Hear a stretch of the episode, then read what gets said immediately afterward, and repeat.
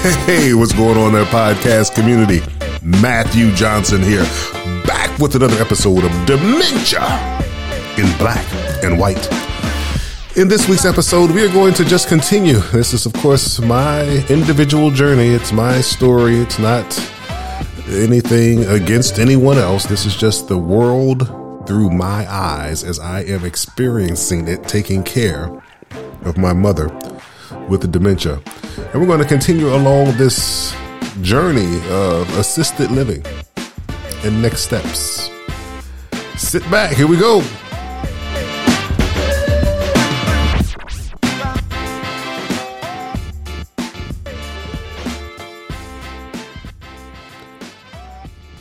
All right. So let's sort of kind of real quick summary of um, last week. So, decision made to have mom go to an assisted living facility. And you can get this from last week's podcast. And again, because I am going to be talking about the assisted living facility a little bit more here, continue to offer the opportunity for anyone from the staff to come forward and be interviewed on the podcast and give them an opportunity to share their side of the story. That invitation is still going to be out there. However, I will not mention the name of the facility as I am only sharing my experience. They have other people there, a couple locations. So, you know, there are people who might feel differently. So you're just getting my opinion. And so from last week, again, just in terms of a summary, took her there on a Saturday, on a Sunday, got a call about not cooperating with things like, you know, changing clothes or taking a bath or shower. And uh, they wanted to have her on some type of medication. And I said no, because in my opinion, I believe we rush too quickly to medicating. I'm just going to say people here in general because I see it as early as kindergarten and as late as just before death, you know, our senior citizens. So it's, and probably everywhere in between. There tends to be a rush to drug people, regardless of you know, kind of what the underlying issues or causes might be. And, you know, again, a little bit of a rant from me about our Western medicine, and it, and it might be too much. So, for those of you who are in the pharmaceutical industry, for those of you who are Western medicine, maybe you are a doctor or a nurse, a nurse practitioner, and you're in this field, you might take offense to this. Again, this is Matthew's opinion we tend to just jump real quickly to a medication for a symptom without doing a little digging into what might be causing the symptom. Because oftentimes, if you just get a prescription for a symptom, the symptom will likely just continue. If you go to the doctor's office and your blood pressure reads high and they give you blood pressure medication, you have absolutely done nothing to fix the problem. High blood pressure is the body, which is a wonderful thing, letting you know it's something going on inside of me.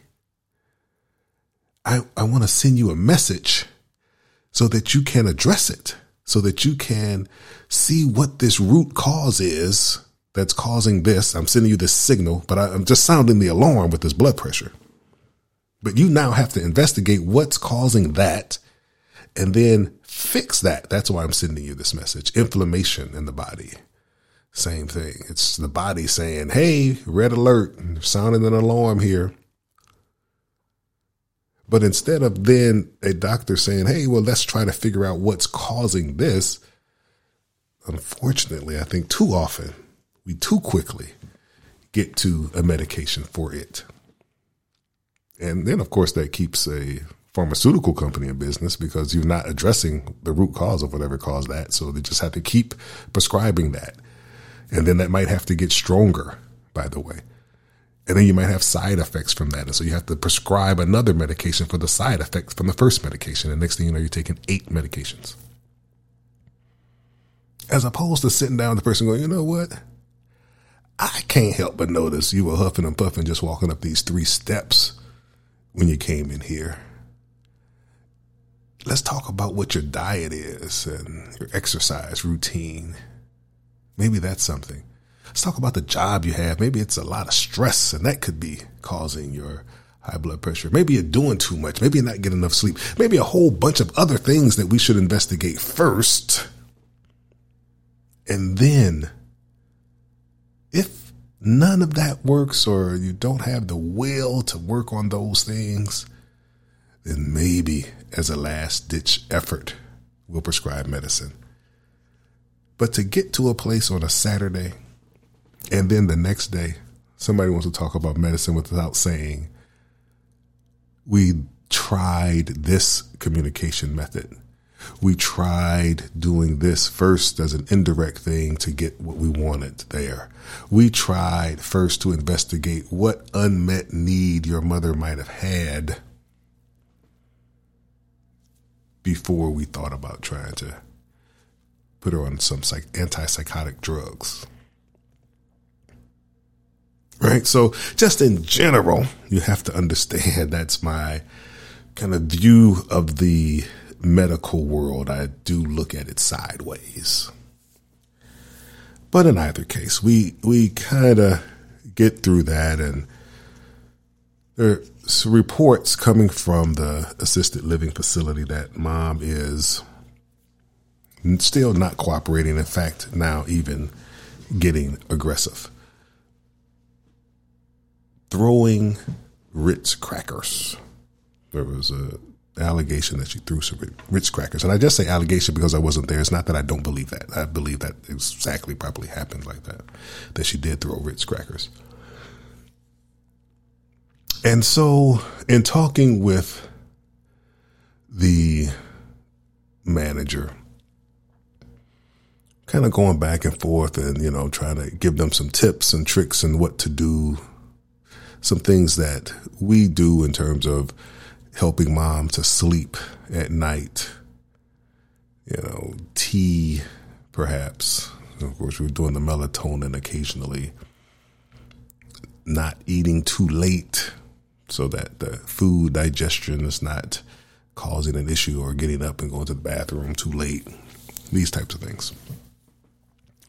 And then just in the conversation, it was um, brought up that they have another facility, another facility where, again, there are people there. I think everyone there uh, has dementia of some type, and it is fully staffed. It is overnight folks there. And so then we decide to transfer her there.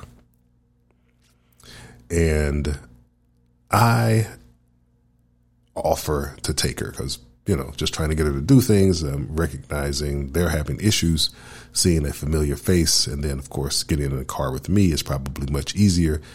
Is that my responsibility when she's under your charge? Probably not, but I'm interested in keeping her happy, and I'm sure you're interested too, and of course, having a satisfied customer. So I offer to do that. Go get her, pick her up and I just see clearly part of the problem in terms of this communication thing, just in that little bit of interaction and going to pick her up. So I go in and I go to her room. They have her things packed up, and I just start to load that while mom was just sitting there and watching television. And the uh, care taker, the care partner there, whoever is that works there at the facility, says, you need to put your coat on. You're leaving to mom. And mom does not put her coat on. And so that is it in a nutshell in terms of a lack of training that I'm speaking of that exists not just at this facility, but I believe in most facilities. Because the way to get someone to put their coat on who has dementia is not going to be the same way you would get someone to put their coat on who doesn't have dementia. So if a person doesn't have dementia, sure, hey, get your coat on, it's time to go. That's that's great, that's fine. But for someone with dementia, you have to hold the coat up. You have to gesture in a way as you're talking Mom, put your arm here. So it's not even about putting the whole coat on. That's a whole thing.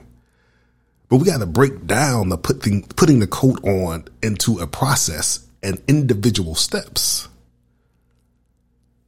Because that's what it takes to communicate with someone who has dementia. It's not end result, do this. It is what is the very first step in order for me to get you to point Q. I might have to start at point B or C. And I may have to demonstrate that to you. And I may have to talk in a tone that's softer than what I would normally speak in. Right. So just that alone. So I could tell the person just wasn't really adept at communicating with someone who had dementia just in that little bit. So I helped mom to get her coat on and she is just fine with that. We leave, we get into the car. It's, you know, no issues, no agitation. And by the way, I hadn't experienced any of that uh, prior to her going to this assisted living facility, any aggravation, throwing crackers or anything like that. But they did, they, of course. And again, I don't, I don't uh, disagree that it happened, but I guess I might disagree with why it happened.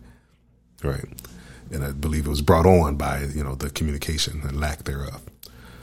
So uh, get to the other facility. It's a nice facility. It's you know nice house, single family again in a community, lots of land around it. You know, very very nice place, and the people even just seemed like they were living their best lives. You know, it wasn't anything where uh, you know, some of the places that I've told you, I think in the past podcast where I visited, where people just seem to be zonked out zombies type of thing. And, you know, so it, it wasn't like that. The customers of the place, you know, spoke and all of that. So got her into the room, strategically planned to do this around dinner time so that again, that distraction would be helpful in terms of leaving uh, mom there. And so got the thing set up in the room and then uh, they were coming together for dinner. And at this place, they all come together and sit at the table for dinner. So they had a place for mom there, got mom seated there at the table. And when I left, she was just chopping it up with the residents and eating dinner. Great. Like, wow, this is going to work. This is wonderful. Much better than the other place. And that was on a Friday that that happened. And so Saturday, no phone call from the facility. Sunday, no phone call or text or anything, you know, no communication from the facility. And of course, for me, I'm like, yes, no news is good news. And then Monday comes around. Monday, two o'clock, I get a email from the owner of the facility, um, you know, CEO, whatever they call themselves. And it is a long email, several long paragraphs, and it is detailing the aggression, the aggressive behavior that mom has engaged in since Friday things including hitting one of the uh, caregivers, uh, smacking her hand, pushing a male caregiver. Um, and I, I can't remember. The, again, they're, they're all kind of detailed here, and it just you know read like uh, I don't know, uh, just a, a, hit list of you know just all these aggressive, aggressive behaviors and whatnot. And then in it, it said, you know, it said, I will call you later to discuss, you know, this email. And I have to say, it came across like it was kind of legal ease written. Like maybe this wasn't just, you know, in the caretaker's words, but this was more like corporate feeling as if they were trying to protect themselves. And then when I did get on the phone finally later that evening, it was emergency. You have to come pick her up. You need to come pick her up today, preferably uh, tomorrow at the latest, because we cannot have her being a risk to the other customers of the facility and the you know caregivers in the facility. Can't have that. She is. Uh, I don't think they use the word violent, but just very aggressive, essentially. And I just couldn't help but think, you know, ask when was the first incident, and they said Saturday. You know, the the day after I dropped her off, essentially. I guess that was the first major incident. There had been some refusal of care, but before that had been any violence, if you will. And so this emergency happened on Saturday. Didn't get a phone call, didn't get a text message that this uh, thing happened. It was not until Monday that this emergency occurred that you are now calling me about. So for me, of course, in my mind, I am just thinking this is just more of the same in terms of inadequate preparedness to communicate with how someone with dementia, the behaviors that he describes. So, of course, in the email, it didn't say what was the context of, for example, her pushing a caregiver and it was a male caregiver. And so I asked, what was that about? Because, of course, I know my mother that it's not her. She doesn't have the type of dementia. I think there are certain types that do have some, um, I don't know, violent behaviors, but just where a person can get um, aggressive physically as, part of the dementia. But with mom, that I don't think she has that. I'm not a doctor, of course, but I, I never experienced it and never had any other caregiver in the home who had taken care of her experience that. So it was just odd that she would all of a sudden wake up one morning and say, I'm going to start pushing people around and slapping their hands. So I asked, what was the, what was the circumstance? What was the context of her pushing the gentleman? And it was, she was trying to get out of the back door, the back door, which leads to a, a backyard. And he told her, no, you can't go out there. And then he stood in the doorway to block her access to the doorway. And of course, mom was like, that's all you're going to do? I said, I'm about to go out this door and you are pretty much just like a door to me. So I'm going to push you out the way so I can get out this door. So once I had that in my mind, of course, I knew then this is again one of those situations where you obviously don't know the best way to deal with somebody with dementia. And I even talked with the person about this. I'm like, what should have happened there is that you maybe let her go out the door and just follow her. What's out the door? Just a yard, a bird feeder, patio, some patio furniture not like she could take off running down the street. She's 81 years old. There's nothing out there that was a danger to her. So instead of trying to control her first verbally and then control her physically, it's like a dance. You have to go with the flow with a person with dementia. The chances are real good. My mother would have got outside and been like, it is cold out here. I'm going back inside. That's probably what would have happened if he just got out the way and let her go outside. But that precipitated essentially a push. And now, of course, then you're back to well, your mother needs medication and your mother needs to get out of here because we obviously can't take care of her. And in the email, too, by the way, it talked about calling 911 if this behavior continues. That they will call the police if her aggressive behavior continues. We are currently living in a time, unfortunately, where people who call the police on black people, even well meaning situations, I mean, like a father or a mother calling on their son who is maybe having a mental breakdown of some sort, and they're wanting to help just get control of the individual so as to get that person some help.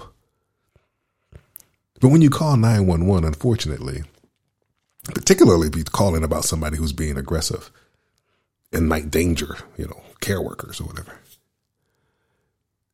it's not the ambulance sending a psychiatric team to help de escalate the situation that shows up first. The ambulance, the fire department, and the police are probably all going to come. But the people who will interact first, generally speaking, are going to be the police. And there are too many examples of police, just like I talked about doctors having their solution be medication for symptoms. Police have at their disposal very few options for solutions. And unfortunately, oftentimes, they can escalate versus de escalate a situation. There's a story, and I don't know the names, not even remembering the city, seems like it was a Midwest city, where a young boy with autism or some type of mental health condition was having a mental health crisis and he was out in the street and had a toy truck and they called the police and the police came guns drawn. And the kid of course they're giving orders to say you know put that down or whatever lower your hands or put your hand whatever. And the kid's not following it. And so one of the care workers uh, black man comes in to because he knows the kid is having you know a breakdown, having an issue, a tantrum, what have you, and goes and literally kind of covers the kid to say, you know, and he's screaming out at the same time, please, it's, it's not what you think. It's a kid. It's a toy. It was whatever, whatever. That police officer still shot at that person and the kid with the toy. I guess as a way to help resolve that nobody died in that situation. I believe the bullet did hit the, caretaker or whatever, but he didn't die. Tamir Rice was playing with a toy gun in a park, like at a playground, a toy gun at a playground. The police were called, and within 15 seconds of their arrival, he was shot dead.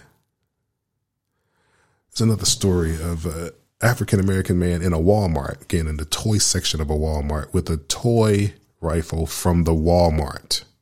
A toy rifle from the Walmart. Police were called. Within a couple minutes of them arriving there, that man was killed, shot killed. There are too many examples of people well intentioned calling the police on black people and the police doing what police do, not necessarily making the situation better. And so, though I could tolerate all of the poor communication and poor training, that was something I could not tolerate and I told them to not threaten to call the police on my 81 year old mother with dementia. And there are other stories, by the way. Now I'm just happened to recall the story of a woman who did have dementia, in fact, and walked out of a Walmart with something that she didn't pay for. And they called the police, and the police wrestled that woman to the ground and handcuffed her. And when they could clearly sense, as an older woman, in her 70s or 80s, could clearly sense something's not right with her, but yet they treated her that way. Unfortunately, though your intentions might be good in terms of protecting your workers, the results of that in this day and age can be very risky. So, of course, you probably know where this story ends. I had to go get her from there. Next week, we'll come back and we'll continue. What happened after I got her from the facility? Whew. I gotta tell you, unfortunately, the story doesn't get better yet. It's Matthew Johnson. I'm out for this week, but I'll be back next week with another episode of Dementia in Black and White. And until then, take care of your loved one. Yes, that's important. Look out for them. You're the main advocate that they have. But also, take care of yourself. That is important as well. Even the first priority. Until next week, I'm out.